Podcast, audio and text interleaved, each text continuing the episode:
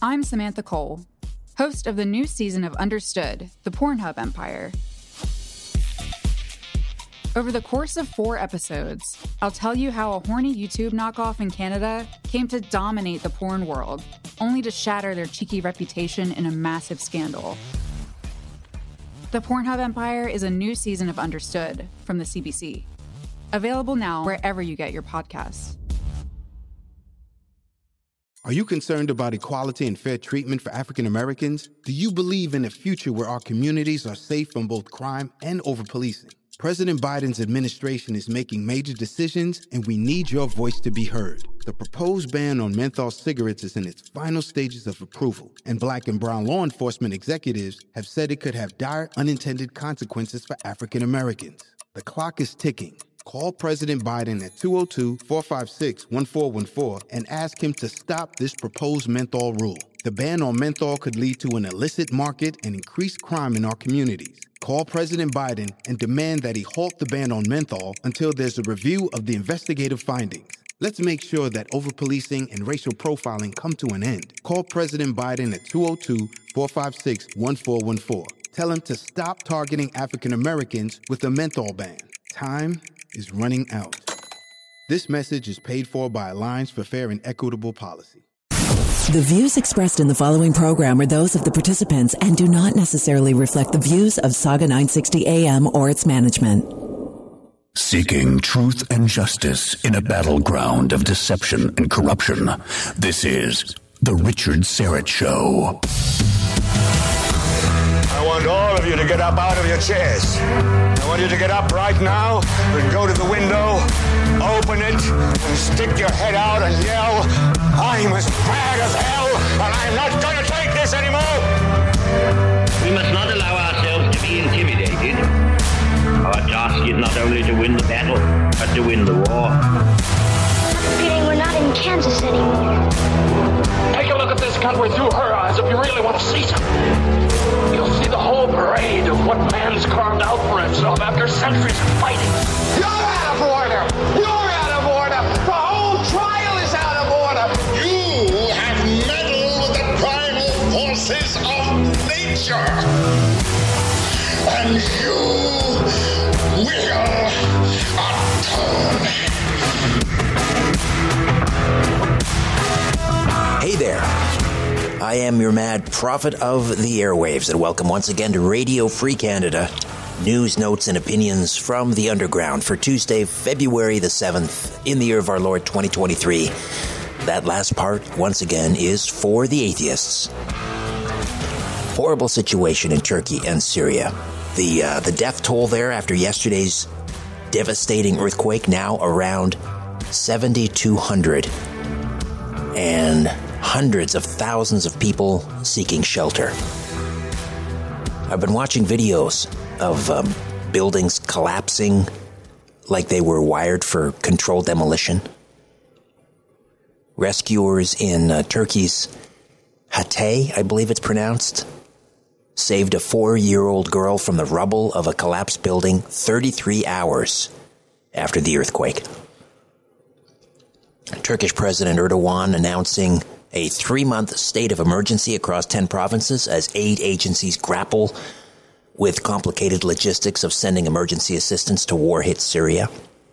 Dozens of countries around the world promising to help search and uh, provide help and search and rescue operations, which are being hampered by cold and snow.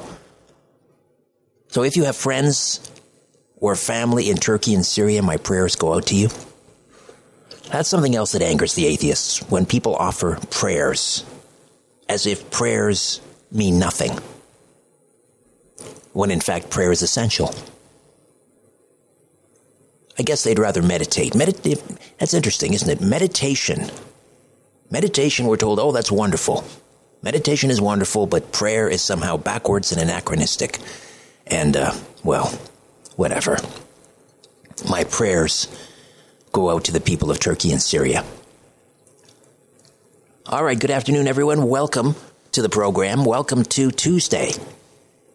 That would make this Friday Eve, Eve, Eve, I guess. Can you wait, or can you tell? Can you tell? I can't wait for the weekend. I mean, I love doing the show, but uh, I enjoy my weekends with my family. Um, occasionally, I do actually leave the house. This comes as a surprise to some to, to some people. I, I leave the house. I venture forth. Besides the grocery store. Now, it doesn't happen very often. I left the house on a Sunday to get my hair cut. I have been so busy with this show, plus the podcast, plus coast to coast, plus, you know, working on the rink with the boys in the backyard, uh, trying to help out around the house whenever I can. So I had not had a haircut. Jacob and uh, Declan can attest to this. I had I had not had a haircut in almost four months. I was starting to look like Tarzan. So um, I went to the mall and I got my hair cut, and I have a new barber, Batiste. Great guy. He's Iranian Ukrainian. How is that for a combination? Born in Iran, grew up in Ukraine, Iranian Ukrainian. So he finally, I guess I've been going to see Batiste for my haircut for maybe, I don't know, half a year. And he finally got around to asking me what I do, what I do for a living. So I told him I'm a, I'm a broadcaster, a talk show host. And I told him about this program. What's it about? He asked me. So I told him. I said, I talk about truth, beauty, and goodness. And he smiled. He got it. He understood. Most people understood or understand. Most people understand what that means. Now, if the person I'm talking to, I don't know, has purple hair or a piercing in their eyebrow or their lip, they'll tilt their head. You know the way a curious dog tilts its head? You've seen Tigger, probably, Jacob, tilt its head, his head. That's what the uh, the left doesn't. They, they, the left do not understand truth, beauty, and goodness. If you want proof of that, look around. The left controls everything, and they have over the last sixty years plus. They've reshaped our world in accordance with their values, and look, and look what we have. Look at the buildings that get built. Ugly, drab, uninspired. Everything looks like temporary army barracks or a Soviet apartment block. Look at the drug addicts wandering the streets and lying in their own filth. Look at our schools, force feeding toxic ideology to young minds, traumatizing them with lies about climate change, dividing them, dehumanizing them. This is the world the left has created. Have you noticed how the left hate beauty? I'll give you an example. What do these young fools, these useful idiots that belong to the, the climate change cult, what do they do when they protest? They throw soup or paint on beautiful works of art. That's no accident. The left hates beauty. They hate truth. They despise goodness. Just witness that appalling display on the Grammys on the weekend. Satanic. So this show is about truth, beauty, and goodness. Standing up for truth, beauty, and goodness. Fighting for truth, beauty, and goodness. And we have to fight for it. Are you fighting for it? If not, why not? Ask yourself, why not? If you truly believe in truth, beauty, and goodness, you must fight for it. Maybe you think, oh, it's, it's too late for me. I've lived my life. Do you have children? Do you have grandchildren? Do you have nieces and nephews? What about them? Fight for them. Don't be the person who is breathing his or her last, lying in a hospital bed, waiting for the end, alone with your thoughts, with regret, thinking, I should have stood up more. I should have spoken up more. I should have fought harder for my kids and my grandkids. Don't be that person and then learn to love the fight, learn to enjoy this fight because most of us will not live long enough to see the end of it. So that's what I'm doing. That's what I'm doing on this show. That's why I'm doing this show. I'm fighting for truth, beauty, and goodness for my children and my nephews and my nieces and their children and one day my grandchildren. And I hope you'll find a way to do the same in whatever form that takes. Maybe it's speaking out and standing up to your woke school board. Maybe it's deprogramming a young relative who just graduated from women's studies at the University of Guelph. Maybe it's getting involved in politics or running for school trustee. Find something, find anything, a way to join the fight of a lifetime the fight for truth, beauty, and goodness. So the uh, the folks at Disney, the evil clowns at Disney, um, there was a, something called the Proud Family. I don't know. I'm not familiar with it, but they've done a reboot of the Proud Family. It's receiving a backlash over a um, a segment in a recent episode, a cartoon featuring kids singing about slavery and reparations, arguing that America owes black Americans because America still has not atoned for its systemic prejudice, racism, and white supremacy. Here we go again. Have a listen. Oh.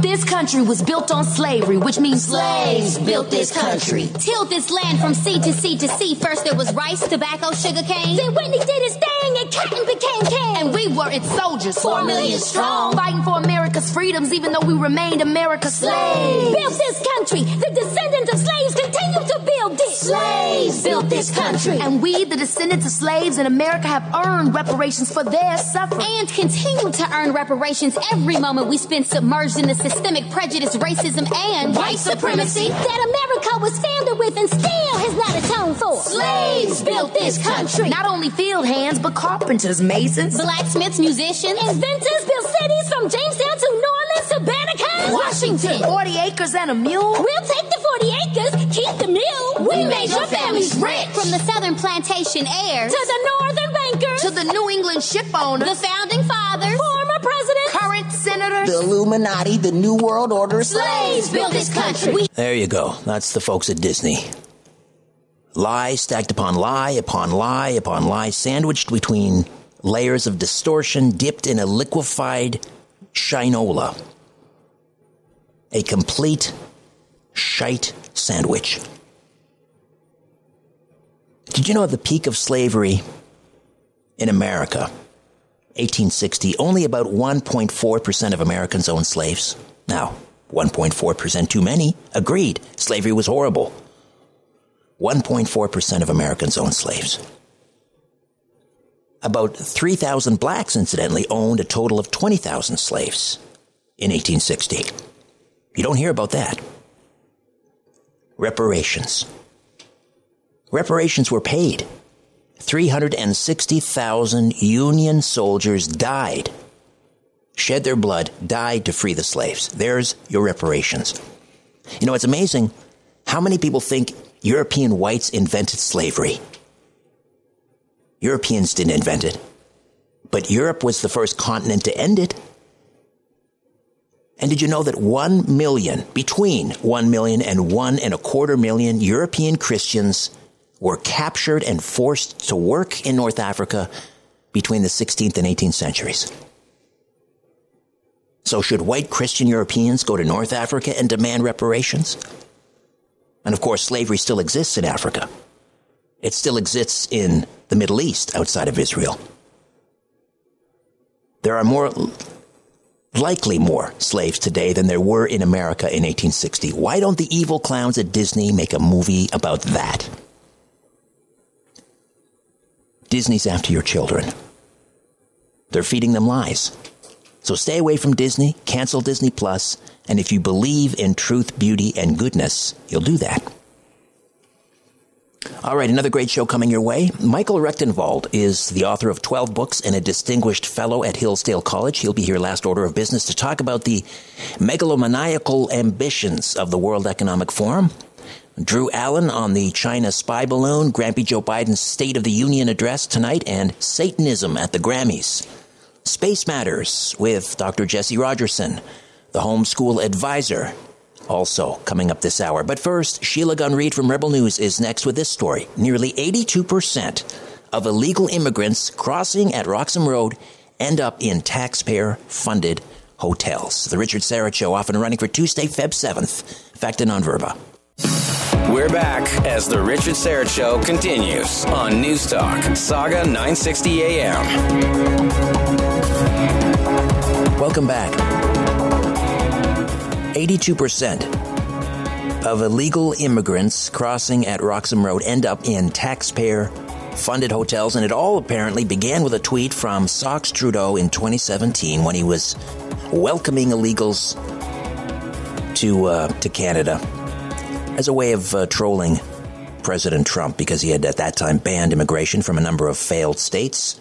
Sheila Gunn Reid is the Alberta bureau chief from Rebel News and host of The Gun Show. Hey, Sheila, how are you? I'm doing great. Thanks for having me on the show and thanks for your interest in this. You know, I, am not a, a, huge fan of uh, Michelle Rempel Garner. I mean, I think she's basically a liberal in conservatives' clothing. However, I have to applaud her for digging this up. Uh, I guess she uncovered this. Uh, there was an inquiry of Immigration, Refugees, and Citizenship Canada. So, what what are the numbers? What did she find out specifically? Sure. Yeah, this is Michelle Rempel Garner, Calgary Nose Hill MP. I think she sits more in the progressive wing of the Conservative Party, but she did submit an order paper question into Immigration, Refugees, and Citizenship Canada, and she wanted to know because there has been this influx since Justin Trudeau's idiotic and I think, frankly, um, anti Canadian tweet uh, welcoming the world's migrants to just wander on into Canada.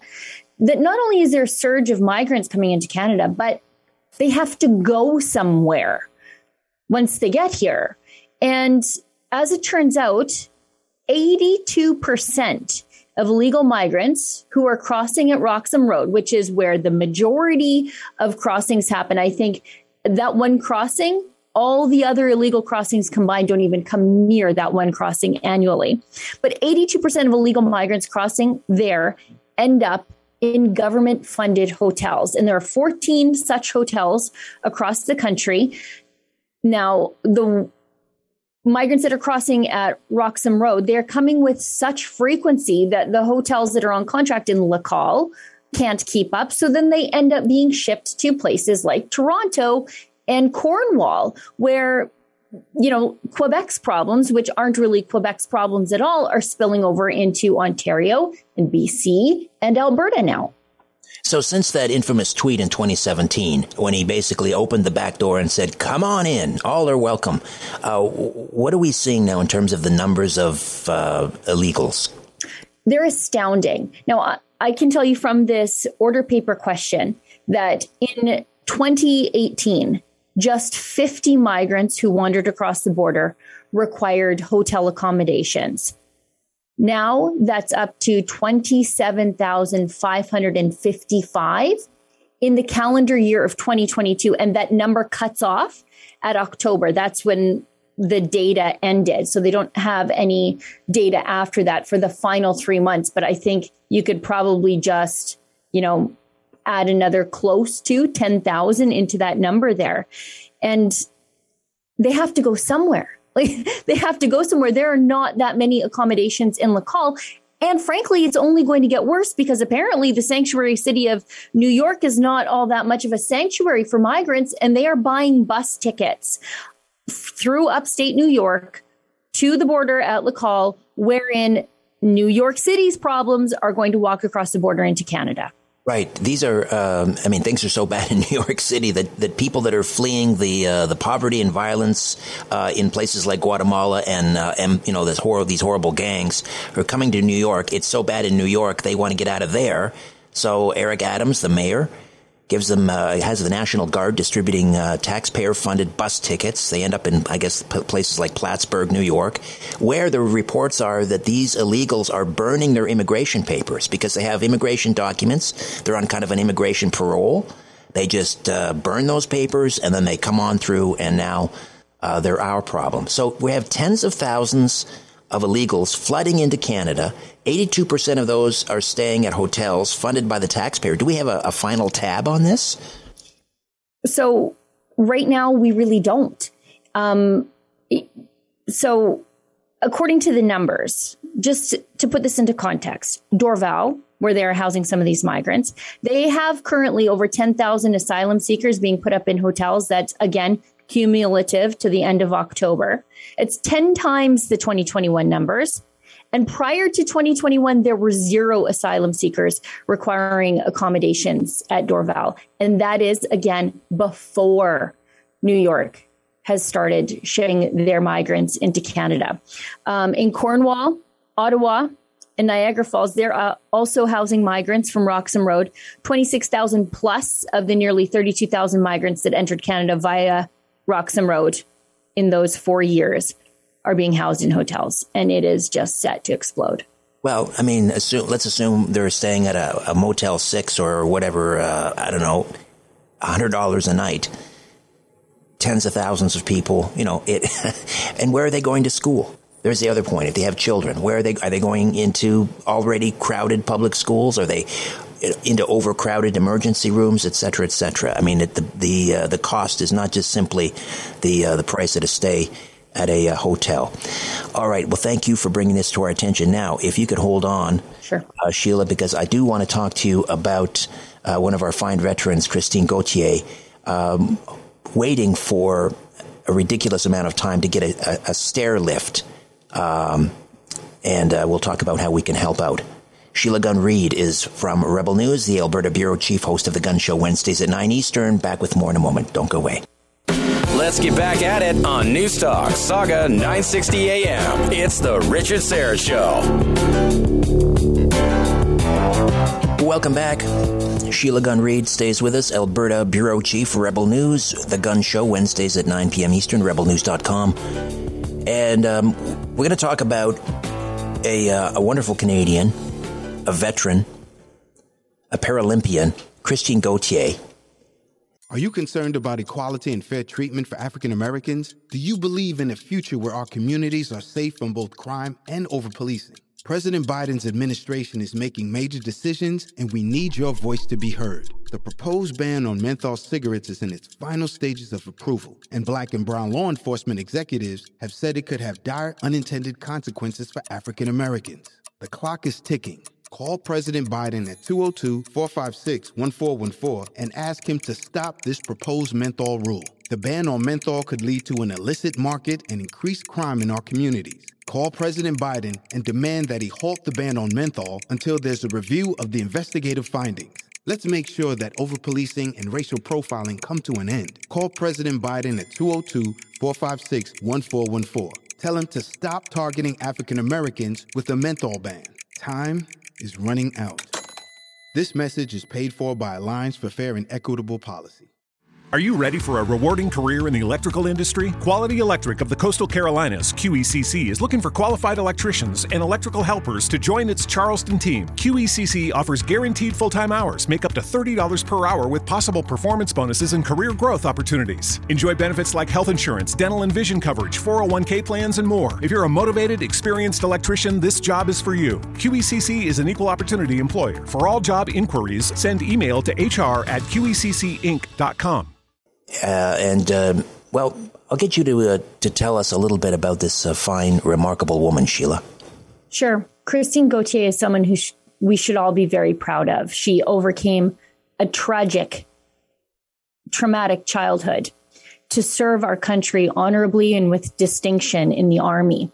In fact, I think the army was probably her way out of what would have been a terrible adulthood she was injured in a training exercise and her injury degenerated and she was left in a wheelchair, but not one to be uh, deterred or to feel sorry for herself. Christine decided to do her best to live her life to its fullest. She became a Paralympian. Uh, she was in the Invictus Games. The Canadian government used her in their Paralympic marketing materials but she has been absolutely abused, neglected, and hung out to dry by Veterans Affairs Canada. She has been waiting five years for a stair lift for her wheelchair in her home. And this is a constant battle. She constantly has to fight with Veterans Affairs to prove that she hasn't somehow regained the use of her legs every single year. It's humiliating and degrading. Currently, right now, she wriggles up and down her stairs on her belly to get to her car, to get out of her house, to do the things she needs to do to live a productive life with dignity. But Veterans Affairs, they deny, deny, deny, delay. And recently, people may know Christine Gauthier's name because when she called Veterans Affairs to find out the status of her claim for this stair lift she needs in her home, they said, you know, we can tell that you're upset. we can tell that you're depressed. And Christine is obviously, we know from her history as a Paralympian, somebody who makes the best of a bad situation. But they have beaten her down to the point where she calls in desperation and they say, Have you considered medical assistance in dying? Not, sure, I'll find out what's going on with your stair lift. This is an outrageous delay. They basically tell her, Have you considered doing us all a favor? And dropping dead so I don't have to deal with you and you don't have to suffer. That's precisely it. That's what they're saying. Exactly. And so uh, at Rebel News, we've taken up the cause of Christine. We are doing our best to pressure Veterans Affairs Canada, whose sacred covenant is to take care of Canadian veterans after service, whether they're injured or not, their mental health, their physical needs.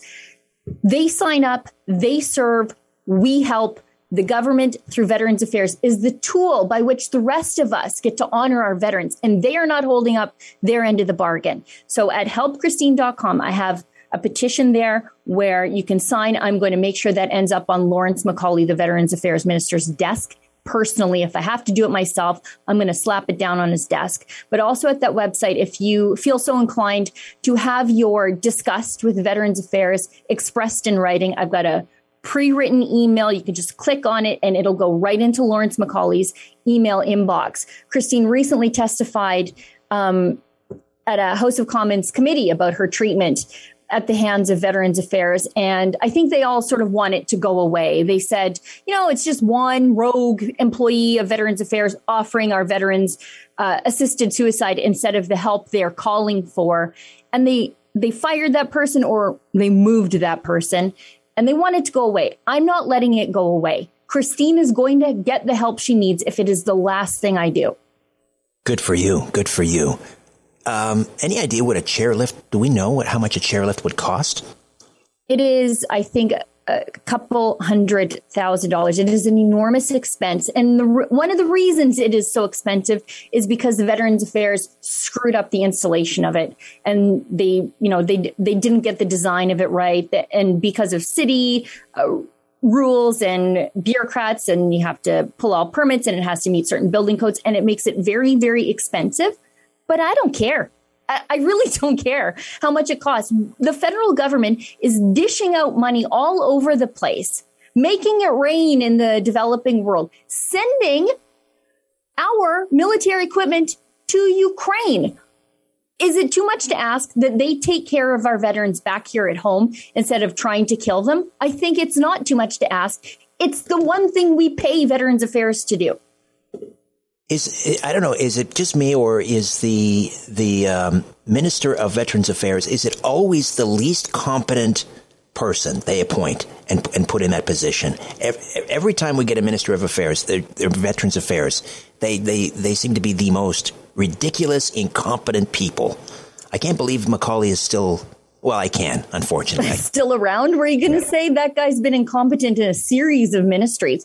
But, you know, the bar is quite frankly pretty low in the liberal benches. I mean, look at Omar Alghabra over at Transport, um, completely bungled the airports.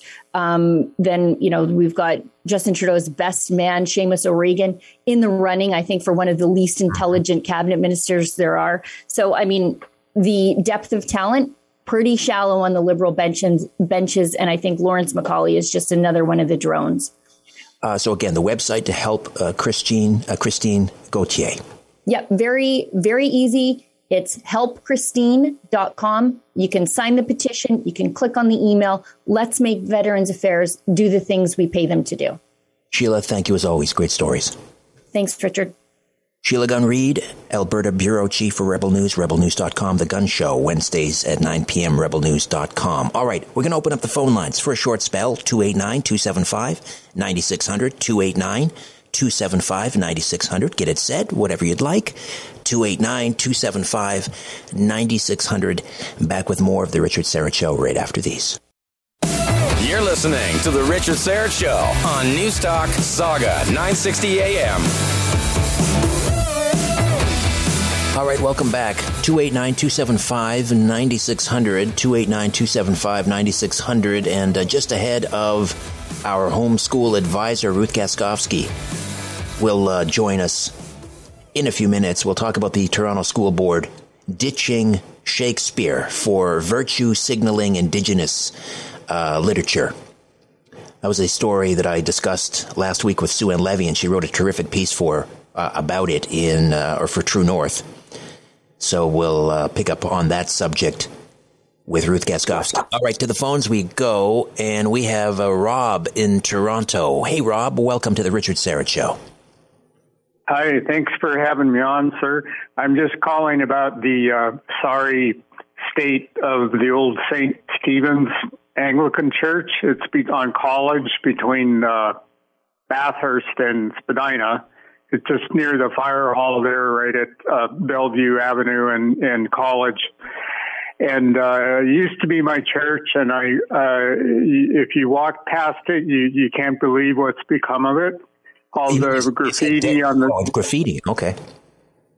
Yeah, graf- like the what's that thing they do? The anarchist. You know, it's like the A with the circle and yeah. all that kind of stuff. And um, but the encampment that the the church has allowed on the grounds is unbelievable. There's uh, you can't even believe it. It's it looks like something from. Uh, uh, far away. You know, it's like tents and uh, a, a giant, some kind of a bookcase they've used for shelter, and and it's just uh, pitiful.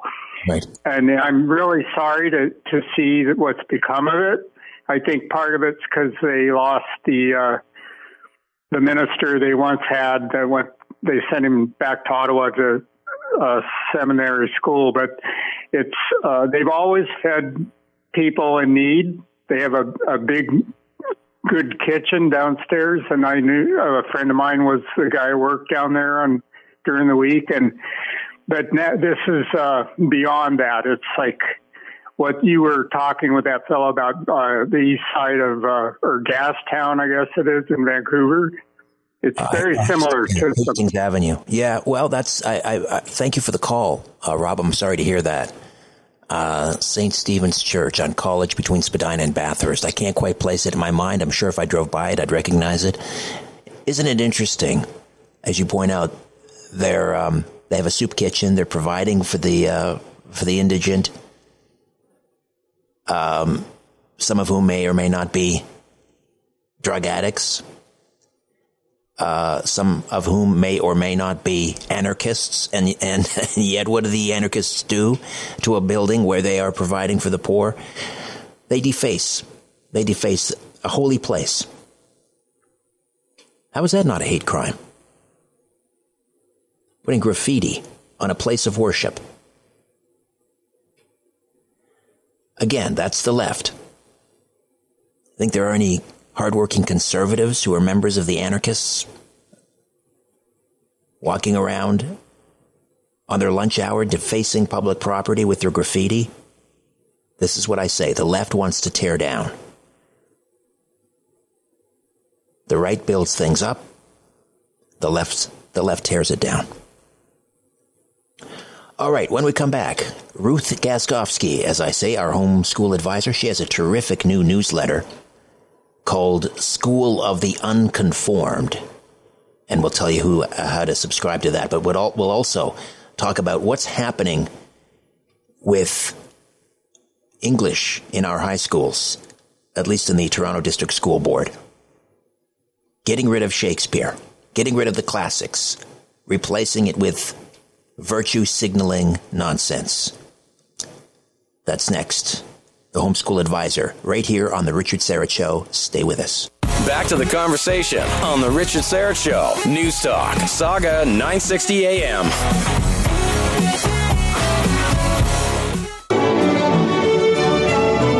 The homeschool advisor on The Richard Syrett Show. Jump the gun again. All right, what is happening in our high schools is. Um, just appalling. Uh, last week I was speaking with Sue Ann Levy from True North about uh, the Toronto District School Board. This happened uh, last Wednesday. The uh, TDSB has decided to cut what they're calling, quote, Eurocentric colonial classics from grade 11 English. In other words, Shakespeare. And instead, in its place, they are mandating mandating a course called Understanding Contemporary First Nations, Metis, and Inuit Voices. And there's nothing wrong with trying to understand contemporary First Nations, Metis, and Inuit voices. That probably belongs in social studies. It should be an elective if you want to learn about that. That's fine. That's wonderful. But again, the um, the woke school board deciding that Shakespeare has no merit because he's a dead white European. That's what it basically comes down to. The question is, how is this going to affect students' English study? Ruth Gaskovski is the founder of HumanitasFamily.net, and you can also subscribe to her newsletter, School of the Unconformed, at HumanitasFamily at Substack.com. Ruth, welcome back. How are you? I'm very good, Richard. Thanks for having me. So, uh, um, this is grade 11, mandatory uh, you know, this is a mandatory course. They're getting rid of the classics in grade 11. It's happening in the TDSB. It's happening in York. It's happening uh, York region. I believe Durham region as well. What is the impact? How is this going to affect students' English study? I, I think this change is just adding one more layer of moving English study kind of into the field of social studies courses. So, just to give listeners a bit of uh, detail on what's actually already happening, is as of September 2023, all grade 9 English courses will be de-streamed. And what that means is that there will no longer be an academic option available, but that all students of all ability levels are folded into one class. Last April, the provincial Liberals promised, if elected, to continue the de-streaming process with grade 10 English as well. And so even though they weren't elected, grade 10 academic English is still on the chopping block. And so with the TDSB board's decision to replace grade 11 with a native studies course, which, by the way, could easily have been uh, made a mandatory Canadian history course, which we already have anyhow. Uh, we arrive sort of at a high school education where students are not offered any challenging academic content until grade 12. So that means we're replacing three out of the four mandatory English credits with kind of quote applied courses. And I came across this quote in the Toronto Star where a grade nine English teacher put it really clearly what that means for students. It's, uh, the person said, De-streaming is an unmitigated disaster. Some of the students can write a novel, and others struggle to produce a single sentence, let alone a paragraph. Everything is completely dumbed down to the lowest common denominator, and none of these students feel better about themselves. There you go. Yep, this is all by design. It, it is exactly that dumbing down. Um, but this idea that that that teachers can still impart relevant English skills to students using the books of Indigenous writers. What are your thoughts? Yeah. Well, they kind of emphasize this point really strongly because I think there has been a lot of pushback by parents. And if you look at the comments in the Toronto Star, which is kind of a, a left leaning publication, you see there's a lot of uh, commentary um, opposing this dropping of Shakespeare. And I think just because these books of the native writers are written in English does not mean that they are masterpieces of the English language. And ostensibly, an English course should be about um, looking at the highest forms of English language. So when we spoke last week about, um, you know, dumbing down academic courses, we talked about how Shakespeare had this vast vocabulary. So he used up to 30,000 different words in his plays and knew over 60,000 himself. And we actually, he actually coined 3,000 English words that we use in today's language. So when we teach English literature, we don't just read books that might have interesting history or that are a good read. We reach back to the classic greats because they were masters of the language. And those are challenging books, but they enhance our thinking. They make us work really hard. It's painstaking work. Any students will admit that. But they will also admit once you've gotten through Shakespeare, it is a rewarding experience and it really helps you to uh, understand the universal human condition. So the suggestion that we can kind of learn the same skills from modern books, it's kind of like um, in philosophy, do we turn to Dr. Phil instead of Plato? Or in science, like do we? Yeah, that was a good one. I thought, you know, uh, so, so if we're if we're making things accessible, does that mean that, or do we believe leave behind like Newton or Galileo or Einstein because they happen to have been born on the wrong continent. We're trying to build on the shoulders of great thinkers and writers of our history. And I think that's what we should continue to do in English. Right. So we're going to get rid of Shakespeare in grade 11 English, and instead, students, our children, will be forced to read uh, Toronto Star journalist Tanya Talaga's book, uh, All of Our Relations Indigenous Trauma in the Shadow of Colonialism. There you go. I mean, fine. Again, if you want to take that in history, uh, that's that's one thing, but that's not an uh, an English course. Uh, so, uh, are there still ways for students to study the English classics in high school?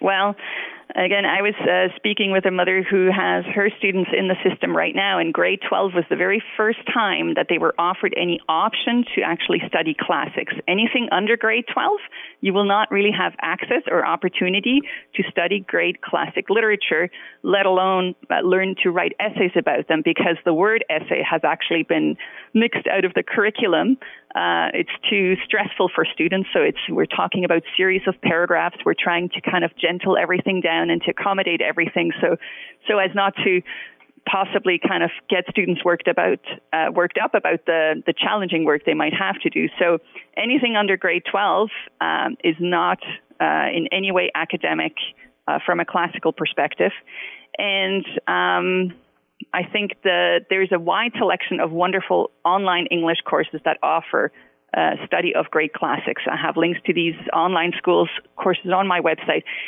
But let's say you're not a homeschooler and you are concerned about your uh, child's academics in school. Um, you may want to inquire for permission to take alternative online English courses because these are accredited and they're recognized by universities and they offer a wonderful English study worthy of uh, university level English study, and you will not be getting them in public school systems now. Okay, great idea. Uh, yeah, I would encourage parents just uh, bow out of these these uh, English uh, courses and and uh, study on your own. Study on your own. How do we subscribe to School of the Unconformed, your newsletter? Are you concerned about equality and fair treatment for African Americans? Do you believe in a future where our communities are safe from both crime and over policing? President Biden's administration is making major decisions, and we need your voice to be heard. The proposed ban on menthol cigarettes is in its final stages of approval, and black and brown law enforcement executives have said it could have dire unintended consequences for African Americans. The clock is ticking. Call President Biden at 202 456 1414 and ask him to stop this proposed menthol rule. The ban on menthol could lead to an illicit market and increased crime in our communities. Call President Biden and demand that he halt the ban on menthol until there's a review of the investigative findings. Let's make sure that overpolicing and racial profiling come to an end. Call President Biden at 202 456 1414. Tell him to stop targeting African Americans with a menthol ban. Time is running out. This message is paid for by Alliance for Fair and Equitable Policy. Are you ready for a rewarding career in the electrical industry? Quality Electric of the Coastal Carolinas, QECC, is looking for qualified electricians and electrical helpers to join its Charleston team. QECC offers guaranteed full time hours, make up to $30 per hour with possible performance bonuses and career growth opportunities. Enjoy benefits like health insurance, dental and vision coverage, 401k plans, and more. If you're a motivated, experienced electrician, this job is for you. QECC is an equal opportunity employer. For all job inquiries, send email to hr at qeccinc.com. Yeah, for people familiar with Substack, this is a great new platform to explore for many kinds of newsletters. You can uh, go to Substack and enter School of the Unconformed and just subscribe. It's a free subscription, and there's going to be lots of interesting articles coming up right now. We have been talking about TikTok brain or the death of uh, academic language. And as we go forward, I'll be exploring a bit more the effect of uh, Chat GPT on English study. Ah, well, we'll have to talk about that at a future date. Great work, Ruth, as always. Okay, talk to you soon. Humanitasfamily.net as well. Uh, that's the website, Humanitas. Just think of human, H U M A N I T A S family.net, humanitasfamily.net. All right, hour two awaits. Drew Allen, podcast host, columnist, political analyst host of the Drew Allen Show, will be here. We'll talk about uh, the State of the Union address from Grampy Joe Biden tonight, China spy balloon, Satanism at the Grammys, sponsored by Pfizer, don't you know? Uh, also, we'll speak with Michael Rectenwald. He's uh, the author of some 12 books, a distinguished, distinguished fellow at Hillsdale College, and one of the few great uh, American colleges left in the United States. Uh, we'll talk about, or he'll talk about, Mastering the Future, the megalomaniacal ambitions of the World Economic Forum, and of course, Space Matters with Dr. Jesse Rogerson. We'll talk about how NASA needs your help to find alien worlds. That's hour two, upcoming right here on the Richard Syrett Show, Sauga 960. The views expressed in the following program are those of the participants and do not necessarily reflect the views of Sauga 960 AM or its management. Seeking truth and justice in a battleground of deception and corruption. This is The Richard Syrett Show. I want all of you to get up out of your chairs. I want you to get up right now and go to the window, open it, and stick your head out and yell, I'm as bad as hell, and I'm not going to take this anymore. Our task is not only to win the battle, but to win the war. Feeling we're not in Kansas anymore. Take a look at this country through her eyes if you really want to see something. You'll see the whole parade of what man's carved out for himself after centuries of fighting. You're out of order! You're out of order! The whole trial is out of order! You have meddled with the primal forces of nature! And you will atone.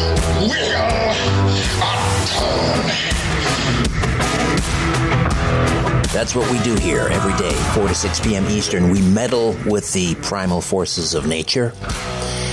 Welcome to hour two of the Richard Syrett Show. If you missed hour one, you missed a lot, but don't despair. Still plenty of great programming coming your way this hour. Oh, incidentally, therichardsyrett.show.com. That's the website. therichardsyrett.show.com. S Y R E T T. therichardsyrett.show.com. Uh, you can help NASA discover new planets using your personal telescope or even just your smartphone.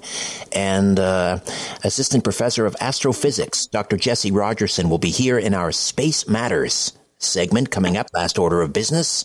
I love to talk about space. Uh, Michael Rectenwald is the author of 12 books, including The Great Reset and The Struggle for Liberty. Uh, he recently wrote a, uh, an amazing essay called Mastering the Future, the megalo megalomaniacal, that's a hard one, the megalomaniacal ambitions of the World Economic Forum. We'll talk to him about that. Uh, right now, much to discuss. We've got uh, the State of the Union address tonight with Grampy Beijing Joe Biden. What the, what is that going to sound like? Uh, we've got this whole China spy balloon. Um, much to discuss there, and Satanism at the Grammys. I still want to talk about that. Uh, that dis- that appalling display over the weekend, sponsored by Pfizer. How appropriate. We're going to do all of that with a good friend of the program. He's host of the Drew Allen Show. He's also a columnist, author, political analyst, and uh, you can uh, read his blogs at drewallen.substack.com. Hey, Drew, how are you? Welcome back. Hey, Richard, good to be with you again. Likewise. Before we get to all that, I just want to run this one by you. I'm, I'm sure you've heard this. Uh, the latest from the evil clowns at uh, Disney. Have a listen. This country was built on slavery, which means slaves built this country. Tilled this land from sea to sea to sea. First there was rice, tobacco, sugar cane. Then Whitney did his thing and cotton became king. And we were its soldiers, four million strong. Fighting for America's freedoms, even though we remained America's slaves. Built this country. The descendants of slaves continue to build it. Slaves built this country. And we, the descendants of slaves in America, have earned reparations for their suffering. And continue to earn reparations every moment we spend submerged in the systemic prejudice, racism, and white supremacy that America was founded with and still has not atoned for. Slaves built this country. Not There you go. Wonderful. The folks at Disney. This is a, a reboot of a Disney show, The Proud Family, and um, thankfully receiving a great deal of backlash over that uh, that cartoon featuring kids singing about slavery and reparations. Drew, your thoughts? Well, the great irony, the Proud Family, right, which is teaching people to be sour and hate their country. Uh, I mean, that's sick. That's critical race theory in a nutshell. um, and it's aimed at, at, at who? At our children. Um, it's it's despicable. Uh, it just shows how far this country's uh, fallen, how rotten it is. uh, based on these corporations that are controlled by uh, wacko leftists. Um, uh, there you go. You know, the indoctrination continues. Um, they have no shame whatsoever, and uh, they want to teach a false American history that's untrue. Uh, I noticed in, in, in the clip, uh, they, they failed to mention and educate children that it was actually the Democrats uh, who advocated for slavery and were proponents of Jim Crow and racism in this country. So, you know, uh, without the Democratic Party, um, you know, we, we would have would have um, uh, uh, not had to uh, go through a lot of that pain. That's right. And the KKK was the military arm of the Democratic Party. Um, all right. I want to ask you about uh, Grampy Joe Biden's State of the Union address tonight. Are you going to be watching, and what do you expect to hear? Well, I don't need to watch it, but I will be forced to watch it because I'll have to talk about it and, and discuss it and break it down. But people don't need to watch it. Um, it's going to be a CCP um, style propaganda speech. Um, he's going to lie about the same things he's been lying about for the past two, you know, years or so. Uh, and basically, in a nutshell, he's going to um, lie about his accomplishments. He's going to uh, create these straw man arguments, and he's going to condemn capitalism, and he's going to uh, uh promote uh, socialism in the United States. He's going to say that you know he's he's he's really open to working with Republicans. He hopes they'll they'll reach across the aisle and sign off on everything that the uh, Marxist Democrats want to put in the pipe. Um, you know, he'll tout things like, I created more jobs than any president in American history, of course, which is a lie. Uh, if you tell 40 million people they can't go to work, and then a week later you tell them they can go to work, you did not create 40 million jobs. Um, he's going to try and pretend like, uh, you know, I mean, look, it's true that the unemployment rate presently in America is, you know, around 3.5%, I believe um, you know, the, the, the lowest it's been since, you know, supposedly 1969 or something like that. But that's approximately what it was before the pandemic under Trump. Uh, so he'll claim credit for that. Of course, he'll ignore the real problems, which is uh, the gas prices still. If he does touch it, he'll blame it on the uh, uh, oil companies and gas companies. Um, he'll definitely, you know, plug in Ukraine, talk about how great they are and how we need to continue to just open up the faucet and send taxpayer dollars over there. He's going to attack billionaires. He's going to lie about what they pay or don't pay in taxes. Um, I mean, it's just going to be it's going to be what, what, what you'd expect from this guy who who all he can do is lie. Do you think that he will use this State of the Union to maybe unofficially announce he's running again in 2024? Yeah, I expect that.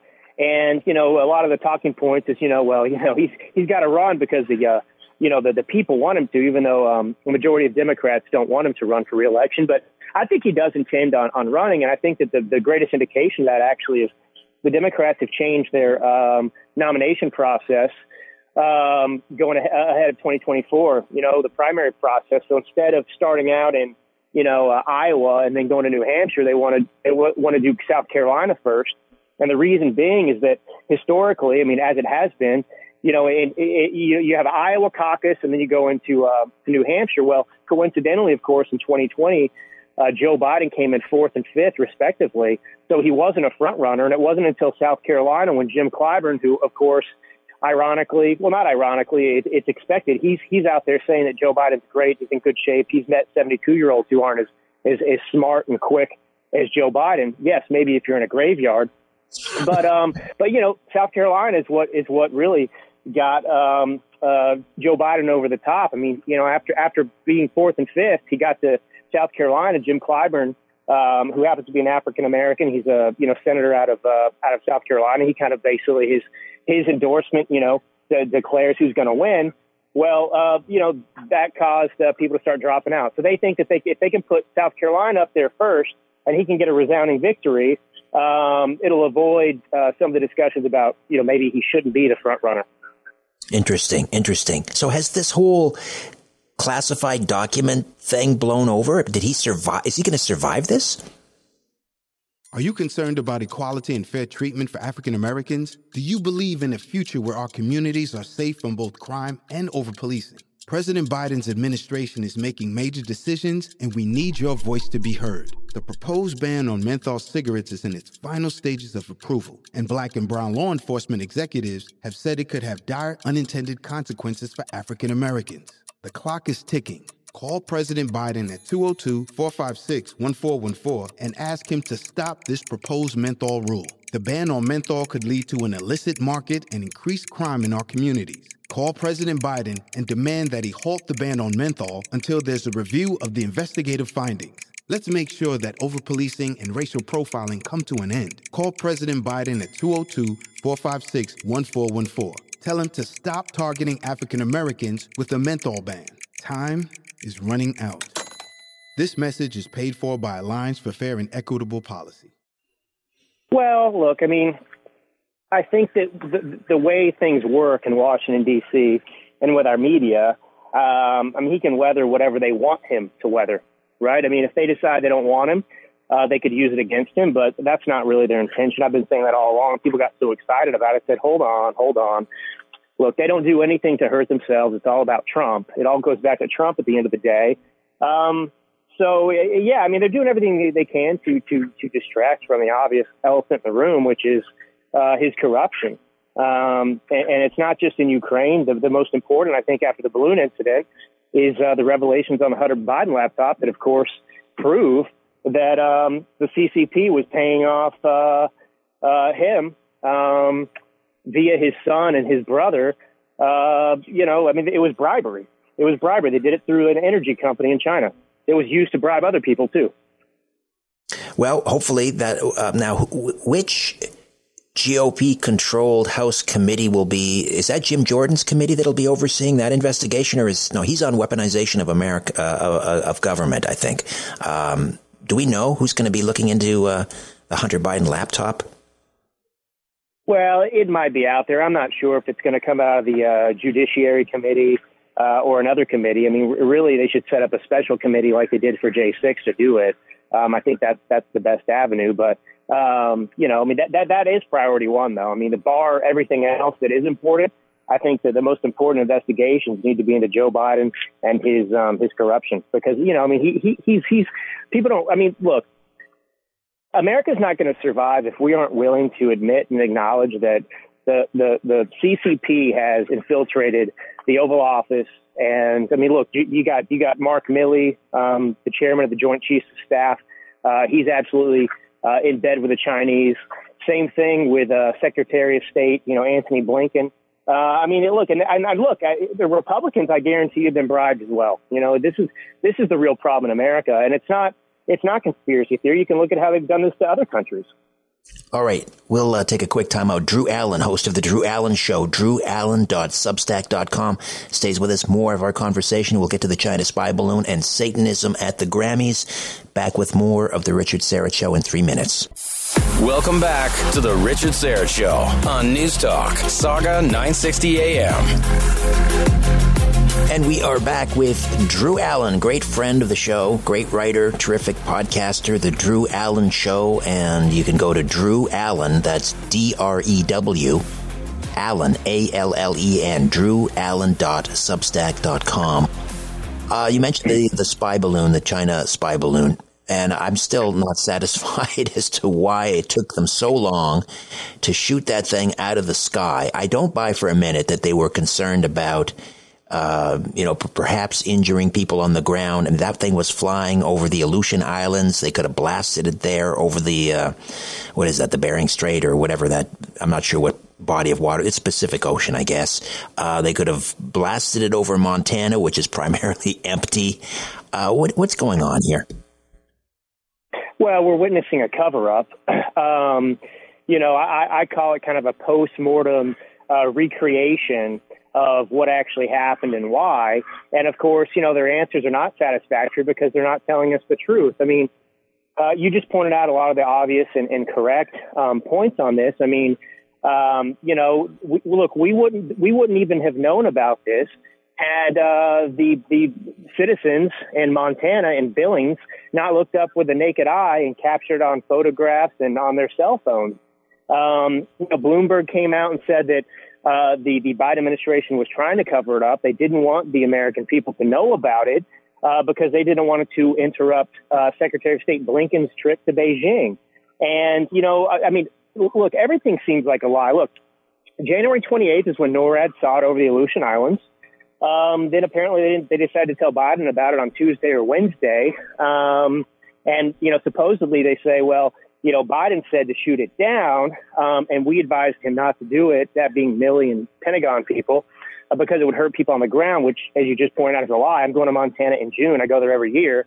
Um, there's more cows than people, and uh, there's plenty of, of room to shoot it down, just as they could have over the Pacific. And then they started to say, well, you know, it actually, the delay in shooting it down gave us time to study it. So then they tried to act like, uh, you know, they didn't intend to shoot it down because it would, you know, obstruct their ability to study the balloon somehow, which raises the question, well, why would Joe Biden say to shoot it down in the first place if the whole point was to follow this thing, track it, and study it? And then Blinken, of course, he waits until Friday, hours before he's supposed to leave for Beijing, to dramatically announce that he's canceling a trip that had previously not even been announced and made public. So uh, none of it adds up. It stinks to high heaven. And then, of course, the great hilarity of these clowns is that, you know, now they're using Trump uh, as some kind of justification that it's a good thing. You know, Trump, Trump, this happened under Trump, and he didn't do it. I mean, you know, that used to be the chant to lock him up. Now it's the chant that it's okay. And that's a lie, too. Nobody in his administration that should have known about it even knew about those balloons. And there's a stark difference between a balloon floating off the coast and going away and a balloon traveling for seven days across the United States, completing its spy journey before you shoot it down. So I, I don't buy it at all. I think China was mocking at us. Uh, the way I see it, they were testing Joe Biden's commitment and their investment in these uh, these leaders of America that they bought off and paid off. It was a big middle finger. It was a, a victory lap for the Chinese. And honestly, I think that's what the Grammy show was too. Yeah, let's talk about the, let's talk about the Grammys. Uh, this uh, uh, this appalling display, Satan worshiper Sam, uh, Sam Smith being introduced by uh, a barely recognizable Madonna who looked like to me she was dressed up. She looked like a female Nazi concentration guard. That's what she looked like. Uh, then she introduces uh, Sam Smith in this disgusting um, satanic ritual. Uh, and then, of course, it's all sponsored by Pfizer. I mean, they don't even try to hide it anymore. It's just right in our face. What's what's going on? Well, it was a, it was a jab. It was all intentional. Um, look, I mean, the, the Chinese sent the balloon to humiliate um, and challenge Americans, and uh, and the the left in this country did that Grammy show selectively, you know, put on the performances that they did um, uh, to mock the American people. I mean, they understand that there's a culture war going on in America, and the Chinese were saying, F you, uh, we own you. And the left was saying, F you, we own Hollywood, and we're coming after your children. Um, I mean, everything that they intentionally put in that show are the very things that, uh, you know, uh, moral Americans are objecting to. And they were saying, hey, you don't like this stuff? Well, guess what? We're going to dedicate this entire Grammy show to putting on performances that you have a problem with. Yeah, that makes a lot of sense. True, that does. They they are so they are so emboldened now.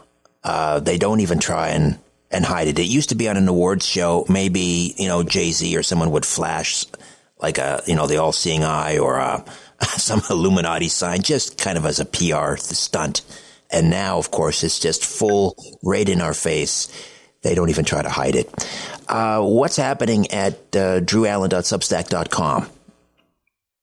Well, look, I mean, I had a podcast out yesterday I released, you know, talking about a lot of these issues, going into detail about the balloon, explaining kind of what I've done on a, in a shorter time frame on your show. Um, and, you know, making some of the predictions about the State of the Union. I mean, I, I just, I, I just, I, I, I can't stress the importance of addressing the fact that the communist Chinese have infiltrated America, our universities, our corporations, um, and, and, and, and, you know, I mean, it, it's amazing, uh, Richard, because if you look at what the Communist Chinese Party stands for in an official capacity, right, they're against uh, constitutionalism, they're against the civil, civil society, um, they're against the free press. All these things threaten their authoritarianism. Well, that's precisely what the Democratic Party advocates for. There is very little difference in, in America right now and China in terms of our leadership.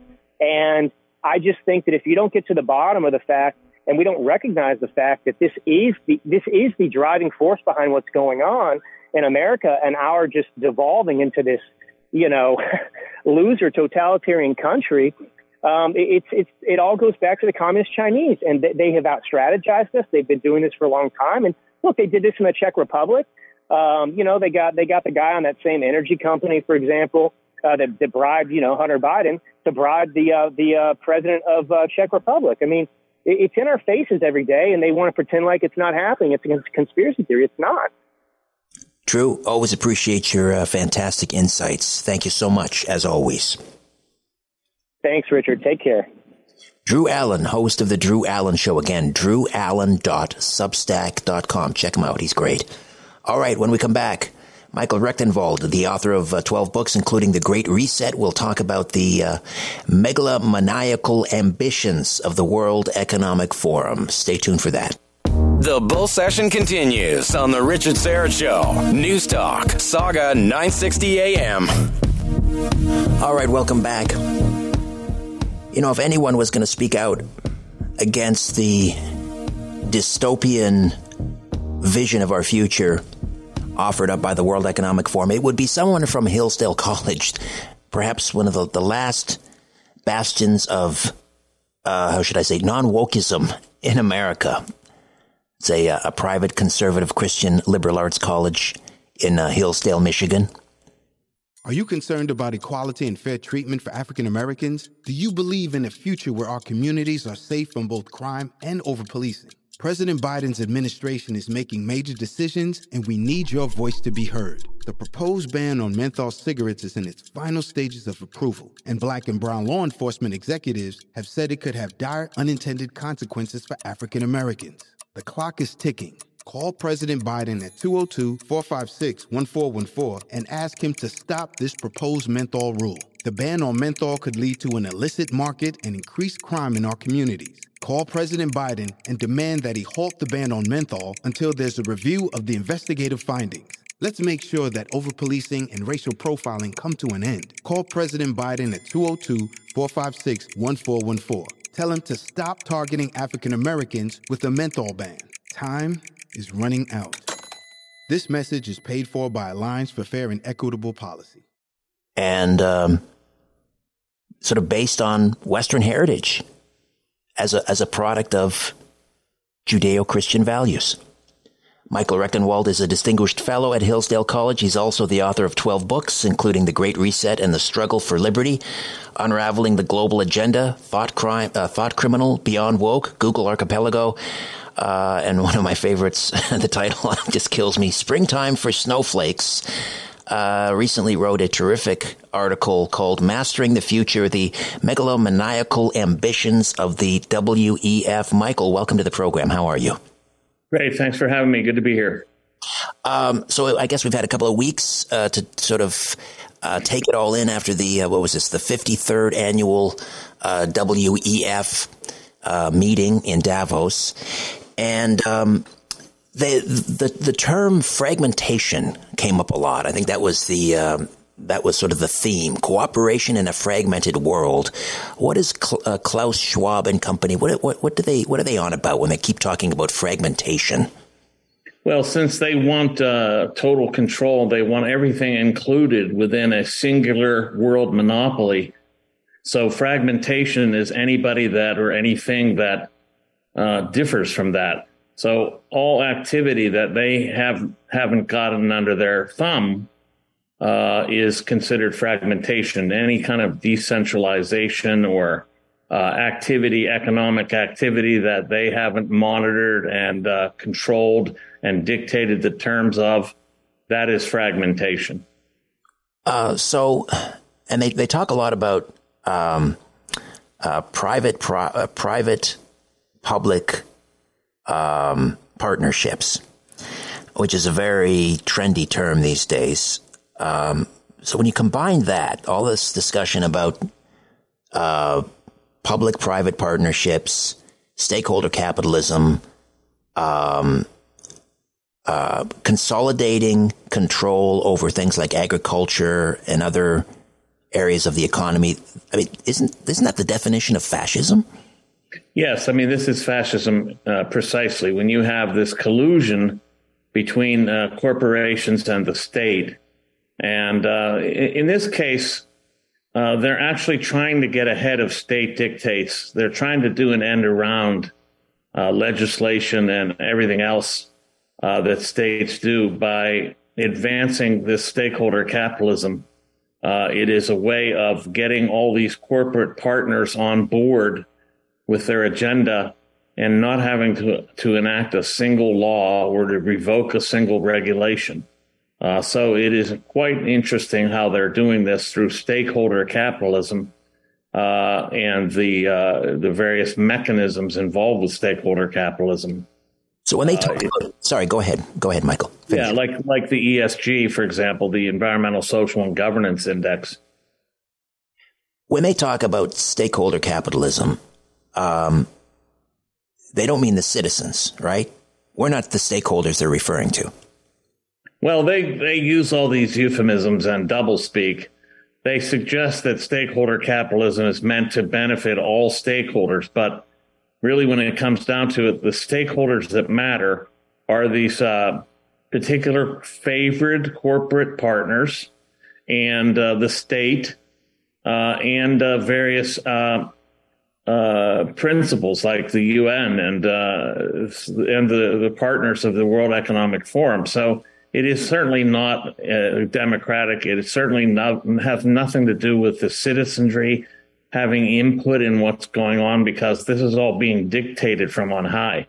So indeed, yeah, they leave out the vast majority of people have no no stake in this stakeholder capitalism. Michael, we're going to take a quick time out. Come back. We'll talk more about the megalomaniacal ambitions of the World Economic Forum. Michael Rectenwald here, distinguished fellow at Hillsdale College, author of The Great Reset and the Struggle for Liberty, among others. Back with more of our conversation in three minutes. Just having a little chin wag on The Richard Syrett Show. News Talk, Sauga 960 AM. Michael Rectenwald stays with us, the author of Google Archipelago, obviously a, a take on Solzhenitsyn's book, The Gulag Archipelago, and uh, Springtime for Snowflakes, which is not a Broadway musical starring Zero Mostel and uh, Dick Shawn. Um, also a dis- distinguished fellow at Hillsdale College. Uh, recently on Joe Rogan's uh, program, Jordan Peterson uh, announced that he is kind of launching a um, a counter to the World Economic Forum. I think he's uh, set up a foundation in in uh, London, England. Have you heard about that? What are your thoughts? Is it, it, could that be successful? I mean, that's a possibility, and depends on uh, the the constituency of this and uh, whether, in fact, it is uh, it really fully grasps the implications of what the World Economic Forum is doing. But uh, Jordan Peterson is a friend of mine, and I'll be talking to him about this very shortly, actually.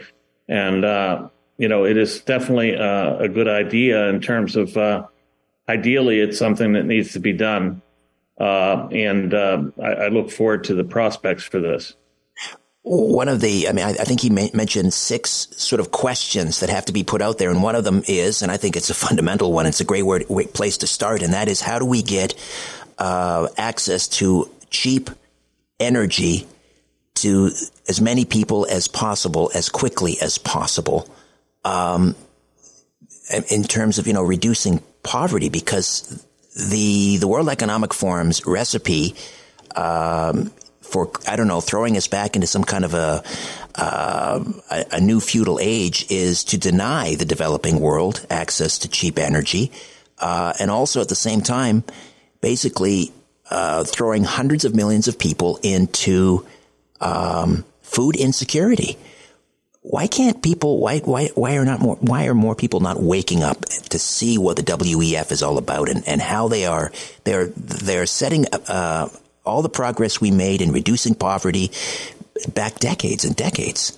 Yes, it's a it's a deindustrialization uh, program. It's a decivilizational program, and uh, they're definitely uh, we're looking at agricultural uh, catastrophe if they have their way. And uh, so I think one of the reasons that people don't grasp it is because of the the the way they use uh, altruism, you know, the language and rhetoric of altruism and philanthropy and uh, uh you know do-gooding. When it really comes down to uh, a disaster, it, it, could lead to worldwide famine uh, or famine, at least in the developing world. And uh, this also, you know, they're basically bribing the developing world not to develop. Uh, this is what uh, underway. There's all these wealth transfers from the developed to the developing world, all sent to basically the elites in those countries and bribing them not to develop because they don't want them to develop sustain unsustainable um, development. So this this is really uh, what you know the uh, the Great Reset's about. It is about accelerating the Agenda 2030 uh, sustainability goals, and those sustainability goals have a great deal to do with curtailing consumption and production, uh, not only of fossil fuels but almost all industries. Uh, so this is a very uh, very nefarious and dangerous prospect.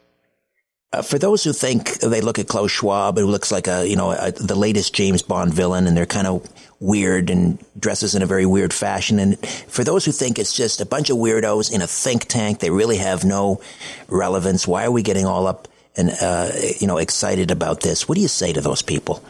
Well, I mean, the World Economic Forum has over a thousand uh, corporate partners signed onto their agenda and supporting them and uh, they have managed to get this uh, stakeholder capitalism as the adopted practice of major corporations around the world. We're talking the top corporations in all industries. So they have uh, managed to enlist and enroll all of these stakeholders. And uh, they are enacting these policies without any uh, without any uh, legislative or de- democratic processes uh, whatsoever. So, what I would say to those people is the effects of this are wor- worldwide. The World Economic Forum has a contract with the United Nations to accelerate Agenda 2030, and it's well underway. Uh, that we're seeing the effects of it as we speak. Michael, how do we get uh, or how do we read the uh, the article "Mastering the Future"? Where's the best place to go see it? Well, it's on my website at michaelrectenwald.com, or else you can go to mises.org, M-I-S-E-S, uh, either one of those places, and uh, it lays out, you know, what what they're about, and uh, it's a very short take on the World Economic Forum and their ambitions uh, and the pro- prospects and the effects that those uh, ambitions would have should they succeed. Last question, and only uh, half joking. How do I get my boys into Hillsdale College? yeah, that's a great question. It's it's rather uh, demanding, but I'm, I'm sure they'll be fine. Uh, it's a great school and uh, probably one of the last bastions of uh, traditional education left in the United States in higher education. So, Absolutely. yeah. Yeah. I hear amazing things about it. Michael, great to meet you. I hope we can do this again sometime. Thank you so much for your time. Yeah, thanks for having me, Richard. It's good to be here. Michael Rectenwald, again, the author of The Great Reset and the Struggle for Liberty, Unraveling the Global Agenda, Thought Criminal, Beyond Woke, Google Archipelago, and Springtime for Snowflakes, among others, Amazon.com and uh, MichaelRectenwald.com. All right, when we come back, Space Matters with Dr. Jesse Rogerson will tell you how you can help NASA find Alien Worlds. That's next. Stay with us right here on The Richard Syrett Show. Let's rejoin the conversation on The Richard Syrett Show on News Talk, Sauga 960 AM.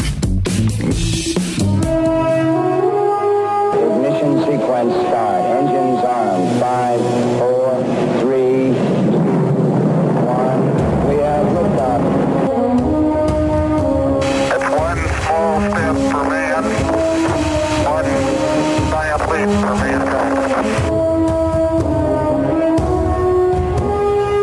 Right, time to talk space. Space matters. And did you know, all you amateur astronomers, you can help NASA discover new planets simply using your personal telescope or even just your smartphone.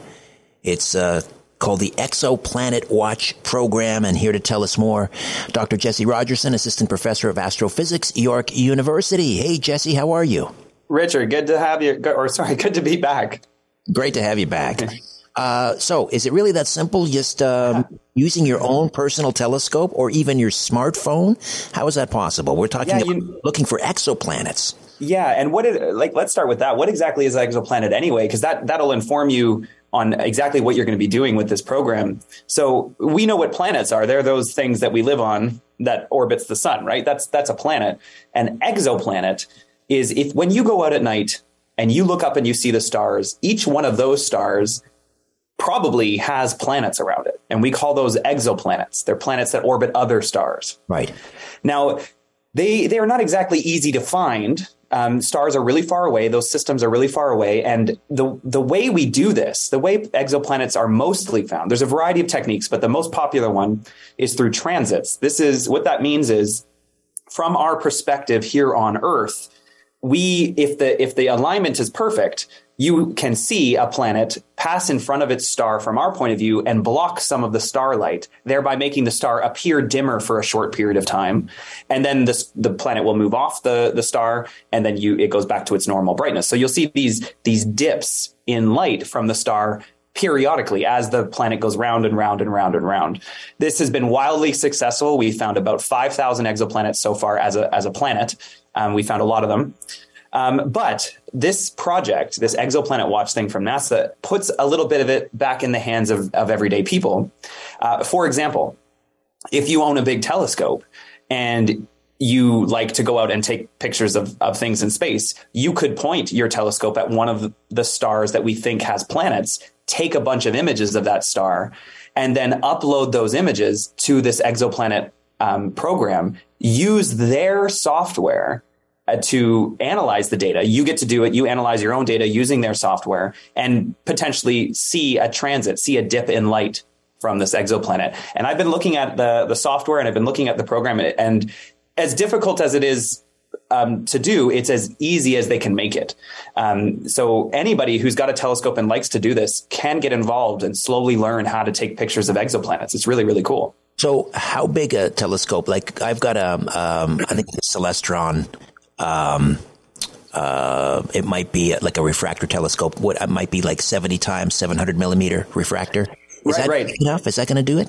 You know, I think um, I think it depends on the the exoplanet system um, because the dip in light is dependent on the size of the planet. Right? If it's a really big planet, it'll block more light from the star than if it's a small planet. So your your setup might be capable of of measuring big giant gas giant planets around these stars, but it may not be so good at finding like little tiny, you know, Mercury sized planets or Pluto sized planets, for example. Now the the um, the program again, Exoplanet Watch, NASA is saying even if you don't own a telescope, you can participate. It allows amateur astronomers to look through 10 years worth of exoplanet observations collected by a small ground-based telescope south of Tucson, Arizona. So how was that how would that work? So what they did for this project is they um, there's ro- there's robotic networks of telescopes all over the, the planet, and what, that one that you talked about, the micro observatory just south of Tucson, Arizona, um, robotically ran the, or at, when it has time, collects data on various stars that you see in the night sky, and then s- throws it into an archive for this project. So what they need is they need people you and me to go sign up as a as a person and w- as a scientist um, and you they send you chunks of data images of stars you work with their software to analyze the the light what we call a light curve how bright the star is through time and then determine the depth and size of a transit of a planet going in front of that star. So you just you they they you're the only one to work on it at a time. So they send you the data, you're the one working on that data, and then when you've analyzed it and measure the light curve, you send it back. And then your your light curve is published on their website, and scientists can use that to to learn more about that exoplanet. So you don't even need a telescope; you can use other people's data that has not been observed or not been analyzed yet to participate in this project. Are you looking for exoplanets, Jesse? Uh, you know what? I was looking at this. I haven't done this one before. There are these are called citizen science projects. Um, and there's a variety of ones. Galaxy Zoo is a very famous one that gets you to look at galaxies that have been images of galaxies that have been taken by other telescopes. This one I have not participated in, but I, I really love um, how nitty gritty it gets. This one, they they show you how to analyze the data exactly how an astronomer would analyze the data, and then you get to go do it. Uh, and it's it, it takes time and it takes effort, but you really get your hands on it. And if your work your work could very well end up in a published paper and your name gets to go on that paper. You get to be a co-author of a scientific paper because you analyze the data. Oh. So I'm, if I do have time, maybe, maybe uh, in the near future, I'm, I'm also, you know what I'm interested in here is seeing how I could utilize this project in my classroom. Uh, I can get some undergraduates actually working with exoplanetary data uh, through this project, which I'm really excited about. Oh, that is very cool. That is very cool. And please put in a word with NASA. They have to come up with more romantic names for their exoplanets. Just, they, the, I think the latest one they discovered uh, from the uh, James Webb Space Telescope, they're calling it HD 8606b. yeah, yeah. There's there's thousands of them. I mean, you got to have some I don't know how you set up name naming systems for that, but I don't think you, I think well you'll run out of Greek and Roman mythology figures for them. I suppose. I suppose. Last question, and that has to do with light pollution. How difficult is it getting for uh, for you as an astronomer, uh, you know, to, to look for exoplanets or anything else because of the light pollution? Well, yeah, light pollution. I think what that that's more of a so from an astronomer point of view, we have set up telescopes, robotic telescopes in a variety of really great sites around the planet to avoid this problem. But it is a growing issue and light pollution has actually gotten a lot worse over the last 10 years. So it's even starting to encroach on professional telescopes. Um, but I, you know, we're finding ways around that. Astronomers can work with it. it. But I think one of the bigger issues with light pollution is how it cuts us off personally from nature. It'd be like not being able to observe the sky like you and me just on a regular day is is sort of akin to not being allowed to go to see a forest, right? You, if you're denied the opportunity to see a forest, you're you're losing something that humans need to have. We need to. We're part of nature. We're a forest is important to us. Uh, so not being able to see the sky is sort of similar to that. Not being able to see a sunset, not being able to see a meteor shower. It, by losing the sky, we lose a part of ourselves now that's that's more of a philo- philosophical thing but like from a professional standpoint it is an issue that we we need to put our telescopes in new and interesting places to to avoid that absolutely all right, Jesse, great work as always. Uh, this sounds like fun. Again, it's the uh, Exoplanet Watch program, and uh, amateur astronomers and just about anyone else welcome to help find alien worlds potentially. All right, we'll we'll we'll talk again next week, Jesse. Thank you so much. Thanks for having me. Jesse Rogerson, Assistant Professor of Astrophysics, York University. All right, that's for uh, that's it for me. My thanks to Jody, Declan, and Jacob. I'll be back tomorrow to do it all over again, God willing. I'll speak with you at four. Don't be late. Until then, I remain unbowed, unbent, unbroken.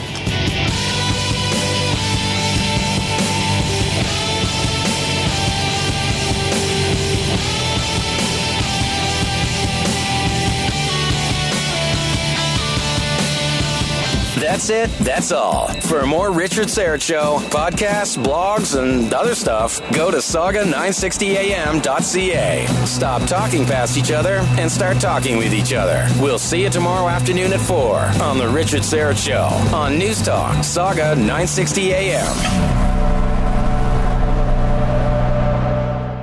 Are you concerned about equality and fair treatment for African Americans? Do you believe in a future where our communities are safe from both crime and over policing? President Biden's administration is making major decisions, and we need your voice to be heard. The proposed ban on menthol cigarettes is in its final stages of approval, and black and brown law enforcement executives have said it could have dire unintended consequences for African Americans.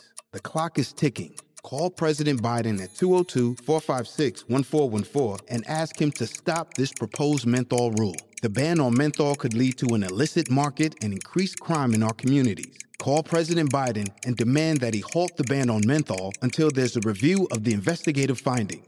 Let's make sure that overpolicing and racial profiling come to an end. Call President Biden at 202 456 1414. Tell him to stop targeting African Americans with a menthol ban. Time is running out. This message is paid for by Alliance for Fair and Equitable Policy.